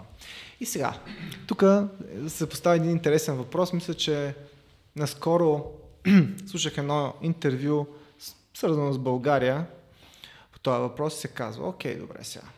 В Люксембург корпоративният данък, като нали, събереш, те са два вида, нали, корпоративен данък и, и общински данък. Това, това е което плащат фирмите общо взето достига общо казано около 25%. Казваме го това. В България 10%. Защо някой би избрал Люксембург, а не избира България? Ми, много е просто всъщност. Това е защото данъчната политика не е всичко. Просто бизнес средата там е много... Дори администрацията да, е много по-отворена към такъв тип холдингови компании. Много по-лесно е да се установят да, се, да, се, да започнат бизнес, а, да отворят врати и съответно да придвижват инвестиции през Люксембург. Просто изискванията, които се поставят за такива, за такива фирми са доста по, по-леки може би от други, от други държави. България това може да се направи на аргумент, че и тук не е много трудно да се отвори една холдингова фирма. Да, обаче от друга страна административната тежест е малко по-голяма, бих казал. И освен това има един друг аспект и то е закон, нали? закон се спазва, нали? регулации и така нататък. Сега в, в Люксембург шанса да, да попаднеш на човек, който нали, ти иска нещо под масата, нещо трябва да се свърши или някаква така работа, много, много необичайно. Да, би било. доста нисък. Тоест корупцията. Корупция Буквално няма, казано, няма, корупцията няма, е изключително да, ниска. Много е ниска, да. Действително е много ниска. Предполагам, че всичко е дигитализирано в голямата ами, си част. Това е, не нещо, толкова много. това е много интересен въпрос, който повдигаш, защото и аз така си мислех, но всъщност не е. И въпреки това фирмите са по-inclined да, да ходят в Люксембург, отколкото на други места. Тоест, това въпрос, аз, аз наистина би го казал и като човек, който ръководи бизнеси. А, логиката е, че не винаги конкретното звено, като например 10% корпоративен данък а, mm. или нещо друго супер конкретно, е достатъчно бизнеса да се премести някъде. То е изключително сложно. Да. А, сложно от гледна точка на това а, каква комуникация ще имаш с администрацията, каква е сигурността в конкретната държава от да. економически аспект, какви кадри има там, дали можеш лесно да си свършиш работата, да отвориш бизнеса, mm. съответно да намериш правилните хора хора, които да работят, какъв е стандарта на живот. И серия, серия, серия други неща, какъв е достъпът и до финансиране и прочее и прочее. Дали може да получиш съдействие от държавните администрации и власти, mm. ако имаш някакъв проблем Абсолютно. И, и България има много на къде да работи в тая посока. Затова аз лично тук си изказвам чисто политическото мнение, че корпоративният данък трябва да продължи да бъде 10% като цяло и данък печалба трябва да продължи да бъде 10% и трябва да бъде нисък, колкото се може по-нисък. А, и Просто трябва да се разширяваме по линия на това да бъдем по-лесни, по-достъпни, но без mm-hmm. да пипаме данъците. Абсолютно съм съгласен и аз. И аз не виждам в момента причина защо някой би вдигнал за данъка в България. Нали, да, знам, че там дефицит и прочее, ама сега от друга страна... То ще направи още по-висока бариерата за правене на бизнес в България, Именно. което със сигурност не води Именно. до, добри, до добра логика, до добър резултат. Именно. А, тъс, скоро бях а, гледал едно интервю някакъв дебат имаше за офшорните сметки. Нали? Някой журналист беше питал един политик, айде не му казвам името, беше питал, добре, сега според вас трябва ли да е забранено български бизнесмени да имат офшорни сметки? И, и нали, повечето хора са в България си казват много ясно как ще им позволява да се държат парите на, на Кайманите или в uh, British Virgin Islands или не знам се къде. Да, бе, хора, ама всъщност замислете се, че толкова много бизнеси си преминават финансовите потоци през тези места и всъщност големия въпрос е не дали ще ги има офшорните сметки или няма да ги има, защото ти не можеш да накараш тези държави да си променят данъчни политики. Защото който не знае в тези държави, които изборих, примерно корпоративният данък е 0%. Или няма такъв изобщо. ти не можеш да ги накараш да си променят данъчни политики тия държави. Това, което можеш да ги накараш е примерно да са по-прозрачни в обмена на информация, което вече вече те го правят. В смисъл, голяма част от тези държави го правят. Тези, които не го правят, са в момента в черния списък на Европейския съюз.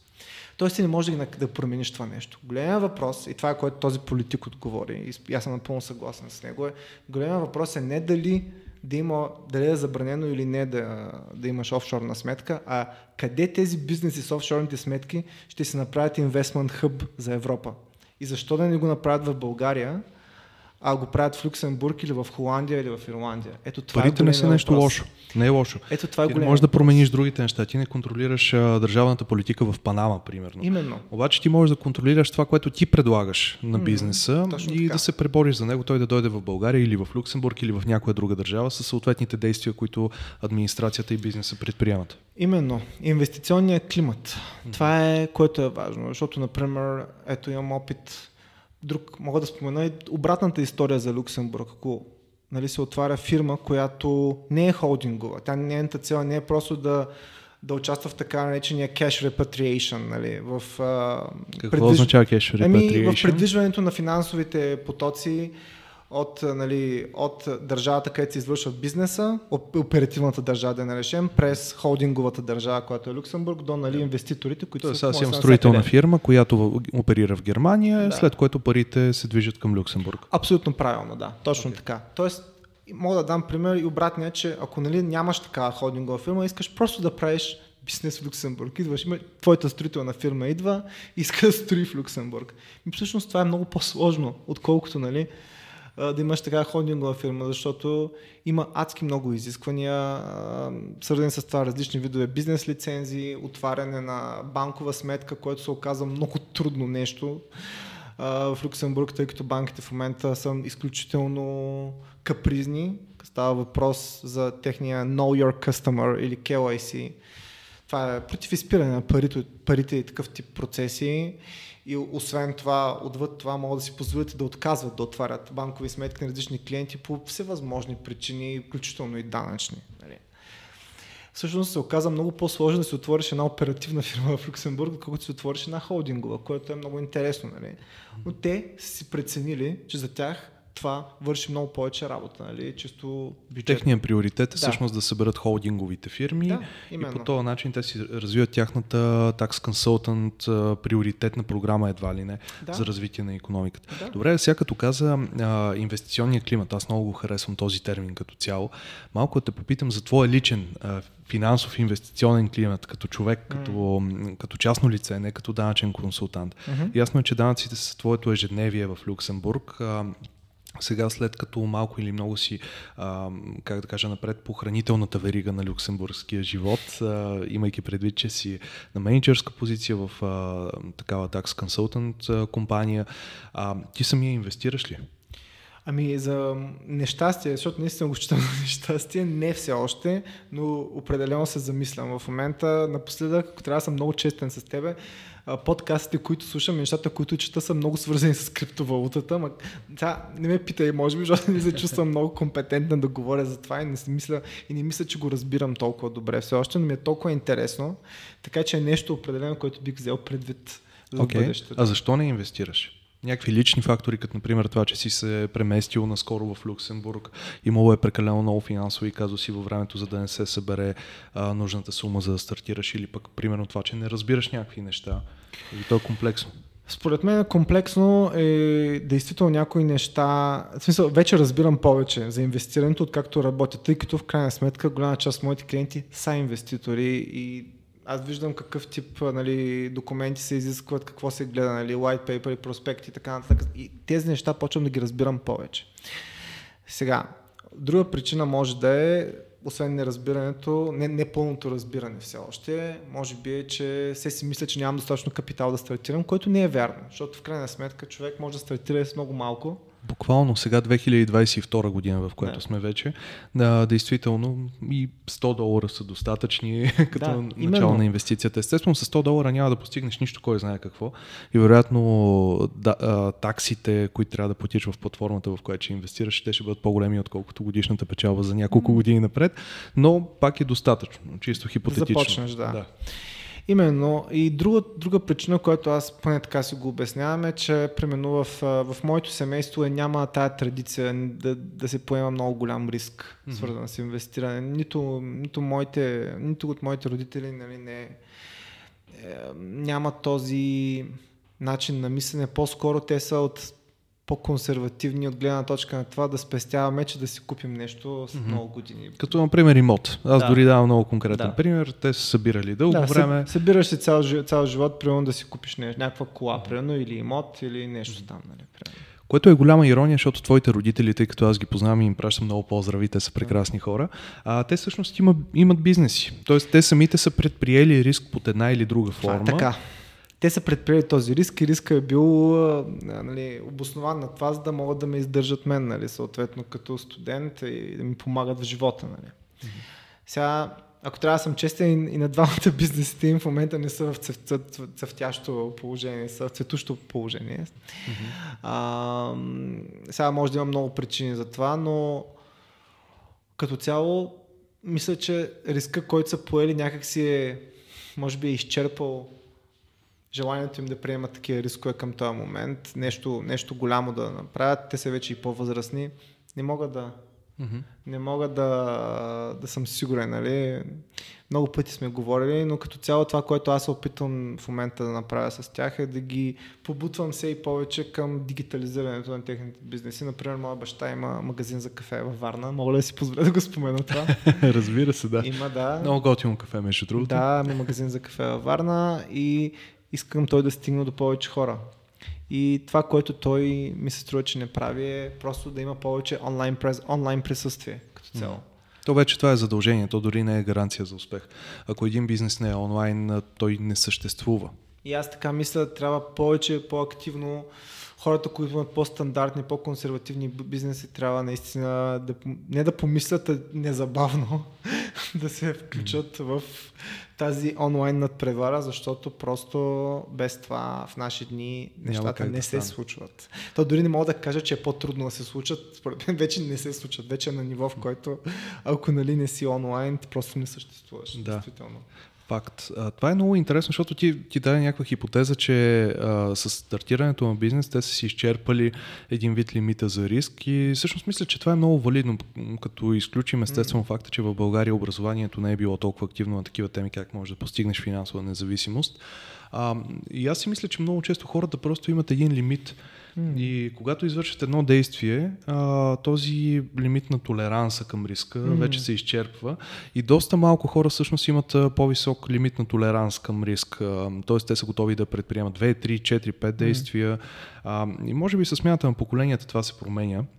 Защото виждам да. сега 19-20 годишни души, дори може би по-малки, те си купуват криптовалути малко като на компютърна игра. Казват си, е, сега това върви, аз тук ще си взема малко крипто, нямат много конкретна логична стратегия за това нещо, но а, те са окей okay да поемат риск. За тях това не е толкова важно, не е толкова проблематично, че могат да загубят малко пари и са доста по-willing to take it all. А, нали, готови да, да поемат по този път. А, добре, Ники, за тебе какво, в какво би се изразил финансовия успех? Тоест имаш ли някакви конкретни цели, които би си заложил, да речем след 20 години ти да купиш а, имот в Люксембург или в а, Брюксел или в Осло, говорили сме си, че може би някой ден ще живееш в Норвегия. А, има ли нещо конкретно, което ти преследваш като финансова цел? Ха, това е въпрос, който може би сме обсъждали в миналото. Е малко трудно да го отговоря. Към този миг със сигурност си мисля като следващата стъпка е да си купя имот. Може би преди пазара на имоти в Люксембург ще е малко трудно да е там, по-скоро ще е в някои от съседните държави, където са по-човешки цените и по-лесно отпускат кредит за това нещо.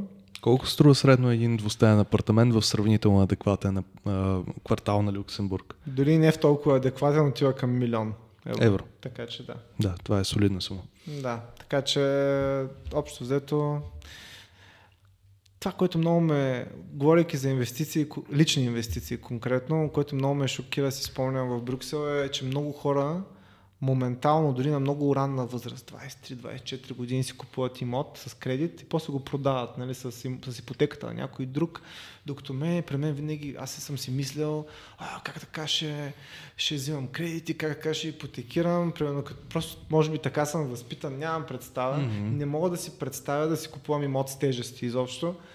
Пък то там е най-нормалното нещо. Познавам една жена с семейство, с две-три деца малки, която вече три такива къщи е купувала и продавала. Да. Дали е била на печалба, е имала някакъв капитал ген, може би да, дори нямам никаква представа изобщо каква е историята. О, със сигурност го е правил, защото те имотите чисто исторически, поне да. в годините, в които ние живеехме, те се вдигаха, като изключим да. 2009-2010. Точно така. Така че това е най-нормалното нещо и всъщност много често получавам такъв коментар от хора, а, купувай, нали, какво значение има, ти тия пари, че ги даваш за найем, че ги плащаш на банката. Просто в един момент ще стане твой след 20 години, примерно. Това е нещо, което, коментара, който получавам и с времето все повече си мисля, че това май наистина е така. И, и всякакви пари, които аз харча по найеми, също са просто за винаги изгубени пари, които аз не мога да, някак си няма да си възвърна и, и затова със сигурност в, няк... в следващата стъпка ще е да си, да си да закупя някакъв имот, в която държава все още не мога да кажа. Ако трябва да избирам от тези, които са до Люксембург, със сигурност ще бъде Германия. Може би това е хуб... интересно да се спомене, говорейки за Люксембург, че голяма част от работещите хора в Люксембург живеят в съседните държави и пътуват всеки ден до работа, mm-hmm. което е много специфично за този район. Така че голяма част от хората си купуват и нали, имоти и всъщност колкото един имот е по-отдалечен от границата, толкова по-ефтини. Съответно, дори имоти от другата страна на границата са пак малко по-скъпи от средното за съответната държава. Да, то е абсолютно логично, защото да. Люксембург развива самия пазар и естествено да. имотите се вдигат като цена. Много, да. Действително. И предполагам, че във времето, ако погледнем с една перспектива напред в годините, цената не би спадала, защото търсене има много, хората ще продължат да ходят към Люксембург, няма някаква перспектива, в която Люксембург всъщност изпада mm. в една много тежка криза. Дори инфлацията в момента там е доста ниска. Да, една от най-низките в Европейския съюз, доколкото знам, дали може би и най-низката. Момента там е наистина Там устойчиво. не говорите за инфлация? Не, не, това не е, не е нещо, за което изобщо се коментира и никой не усеща някакъв риск в това нещо. А вчера с твоята приятелка Александра, Оля, а, си говорихме, че в Польша инфлацията е колко... Това е непотвърдено, да, т.е. не, не сме да. го проверяли, но а, по нейни данни беше 12%, нещо ако не се лъжа. Да, да. да, това е вау. Докато в Люксембург просто не се говори за инфлацията. Да, именно е тако, такова е положението. Сега Естествено, нали? Критики има много към Люксембург за, за живота там. Те не са свързани толкова с парите. По-скоро, нали, точно обратното казва се, че хората идват в Люксембург да направят пари и да си тръгнат. Нали? Дали е така, Което дали не е лошо. Всъщност. Което няма нищо лошо в това предполагам. Всеки има някаква лична мотивация. Но моето впечатление не е, не, е, не е такова, само бих казал, че е едно страхотно място за живеене, изобщо. Просто много ми харесва. Уредено, спокойно. Да, иска, харесва ми идеята, че е много зелен град, който някак си е преплел в себе си една корпоративна среда, който хем, хем си нали, в един такъв сериозен корпоративен климат, хем обаче се чувстваш се едно си и в някакъв курорт. Не знам, просто едно такова усещане. Да го... И затова го препоръчвам повечето критики към Люксембург да се, че е много скучно място и че само двойки живеели там и хора с малки деца и не знам си какво е, било като санаториум. Да, може би действително е така до някаква степен. Според мен, ако познаваш, ако знаеш правилните места, а, където да излизаш, като всеки друг град, ще имаш доста активен социален живот, просто изиска малко повече усилия, може би, но за момента аз се чувствам добре там. А, нали, аз съм там от една година и три месеца, така че не е като да съм имал времето да направя някакви сериозни нали, контакти там. Не, не е просто не, не е минало необходимото време, но в момента хората, с които съм се запознал, са изключително интересни, с интересни идеи, включително и бизнес идеи. А, например, а, имам един от най-добрите ми приятели в, а, в фирмата, в която работя, има бизнес за VR, mm-hmm. очила. И virtual reality, да, virtual, т.е. виртуална реалност. Виртуална реалност, да, който, който продава като на, на за, различни, т.е. не продава, а ги дава назаем за корпоративни ивенти, главно тим, тимбилдинг. Mm-hmm. Има много, много интересни неща, неща които се случват там просто а, не знам защо това възприятие за Люксембург е като едно село, нали, което едва ли не, не, нищо не ставало, пък само е било данъчен рай, нищо подобно. Просто това, който го е чувал, може да го забрави за винаги, защото няма нищо общо с истината. Супер, супер. Ами, може би просто хората не ходят толкова често в Люксембург да, и пропуска има една някак. такава да. мантра, която се Да. повтаря редовно за някакви конкретни локации. А, в Лондон, примерно, там е кариерния успех, а, в Брюксел там е само... Европейския и, съюз. Да, Европейския съюз а, и въобще имаме толкова много а, такива генерализации. Така че нека хората да отидат до Люксембург да разберат защо е хубаво и защо е мястото за живот, което ти си избрал в Мгм. тая част от своя живот. Добре, тъй като ние вървим сега към нашия край, би ли дал някакви съвети? Буквално съвети за хора, които в момента се чувстват а, объркани с кариерното си развитие, задават си въпроса, добре, а, в момента аз може би не изкарвам достатъчно пари, нямам този стандарт на живот, който бих искал, а, да, да предприема ли риск или да не предприема риск. Това са все много важни въпроси, които хората си задават и то мисля, че си ги задават във всеки един етап от техния живот. Първоначално, да речем, като преди да влезеш в университет, ти си задаваш въпроса какво да уча, за да стана експерт. След това, ама как да започна своя професионален път. След това, около 30-31, може би имаш една друга криза, а, която ти казва, ама дали аз всъщност се занимавам с това, което искам на 35, дали а, имам развитие в тази компания, дали ще бъда менеджер. И оттам нататък нали, продължават. Това са предположения от моя страна, защото не съм минал над 35 все още. Слава Бог. Да.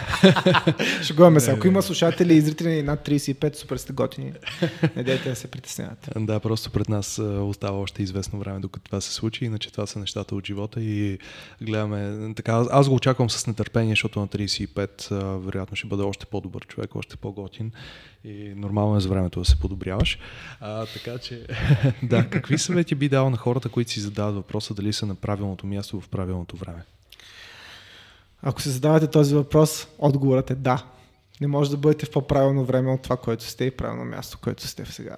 Това звучи много философски и адски трудно го разбереш, когато си безработен и се чуеш какво ще се случи и как ще си платиш найема и дали няма да остави жена ти утре, естествено.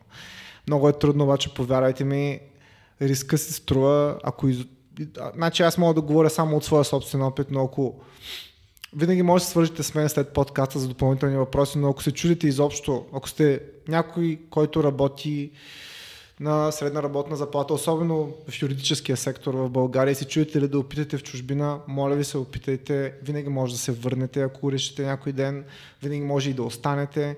Няма да ви е лесно, обаче уроците, които ще научите, ще научите, ще са много ценни. Обещавам ви го това, просто Ням, ням, нямам какво друго да, дали да добавя на това, със сигурност ще си струва да опитате и да рискувате. А, ако си мислите да опитате друг, друг път в кариерата, ужасно е страшно, ясно ми е напълно това, аз също бях там, опитайте, а, вижте дали това е за вас. А, моя съвет е може би не се, не, не се отказвайте от това нещо, което нали, сте го питали веднага, дайте му някакво време, изобщо да отлежи малко, една-две години. В моя случай бяха 4, може би 4 бяха дори много, но ако ви тежи дори след 4 години, или се върнете на предишното, или го смените с нещо ново, няма нищо лошо в това. Да, действително е хубаво човек да е постоянен, да стои на една работа цял живот. Запознал съм се с... Хубаво ли? Е? Аз не знам, това зависи много от човек. А, разбира се, аз казвам, че е хубаво за някои хора. Mm-hmm. Запознал съм се с Люксембург, човек, който 20 години работи едно и също нещо. Преминал е от най-низката позиция на данъчен консултант до ниво партнер. Нали? Това не е моят шеф, между другото. така че има и други хора, които правят тези неща, действително, ако те се чувстват щастливи, ако вие сте един от тези хора и това ви прави щастливи да, сте, да имате това постоянство или имате късмета, изобщо да намерите такава работа, която да ви харесва, давайте, въобще да не ви пука, нали, че другите хора опитват, пътуват и така нататък. Ако на вас това ви е окей, се чувствате супер, браво. Ево, наистина завиждам ви, че толкова лесно ви се е получило от първия път да си намерите работата.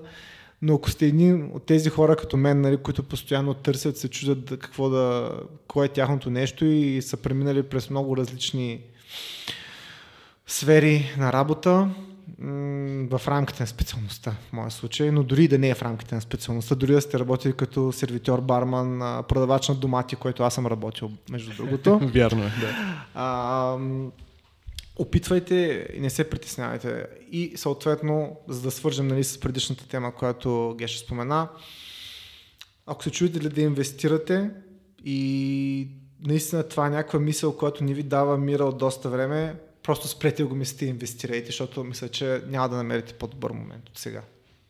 Да, то винаги е късно. Да, действително е да, така. Винаги е късно. Когато да. и да извършиш някаква стъпка, която е към кариерна промяна, към mm. подобряване на своя стандарт на живот, ти вече си закъснял. Да, е. именно. Ако наистина толкова се чудите, ако наистина стои вашето съзнание дълго време, по-скоро опитайте, защото сега знам, че звучи клише, ама един ден като станете нали, на много висока възраст, нещо от сорта на 80 и нещо и така нататък, сега ще си задавате въпроса, какво, какво ще да стане, ако бях опитал, нали? Ми опитайте. Знам, че звучи като клише. Абсолютно съм наясно, че всеки лайф коуч би го казал това. Да, излез от зоната си на комфорт. Да, излез от зоната си на комфорт, но... Те го казват, защото е вярно. Но това определено е нещо, което е вярно, бих казал. И просто опитайте и вижте как се развият нещата. И какво пък? Какво пък? Какво може, точно така. Даже мисля, че това си оговорихме с, с теб онзи ден. Винаги да се задавате въпроса какво е най-лошото, което може да се случи всъщност. Направете да. си един списък за нещата, които могат да наистина най-лошите неща, които могат да, да произлязат от това решение и вижте. Плюсове нали? и минуси. Да. Сценарии, различни сценарии. Различни сценарии. Ако да. най-лошото наистина ви докарва до етап от живота ви, в който вие ще загубите адски много от мястото, на което се намирате, да, тогава може би не е добро решение. Mm-hmm. Но ако най-лошото всъщност е да загубите седмица, две, месец или пък дори някаква малка сума пари в случая. Която ще може да спечелите после по някакъв да. друг начин. Да, самия факт, че примерно ще добиете опит, ще добиете някаква нова перспектива на живота, която след това ще ви отвори нови хоризонти, може би си струва. Mm. страхотен разговор. А, той не беше предвиден да е толкова дълъг всъщност. А, сигурен съм, че ние не минахме всички теми, за които изобщо си говорихме, че ще минем днеска.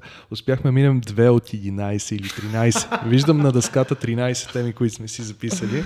А, да. но, но това е може би, защото се познаваме от толкова дълги години, имаме какво да говорим. Ти имаш много какво да разкажеш, имаш страхотен опит, преминал си през а, страшно много различни житейски ситуации и много се надявам нашите дами и господа, зрители и слушатели слушатели да са получили максимума от този разговор, като си запазвам естествено правото в следващия момент, в който си в София, да си направим още едно продължение на подкаст. До тогава този със сигурност ще е излязъл. Надявам се. Хората ще са събрали много въпроси и предполагам, че в следващото издание всъщност дори аз няма да ти ги задавам като въпроси, по-скоро ще имаме една публика, която а, иска да разбере много конкретни неща от твоя живот и въобще от пътя по който си преминал. Надявам се да съм бил полезен и благодаря много за поканата още веднъж. И аз много ти благодаря.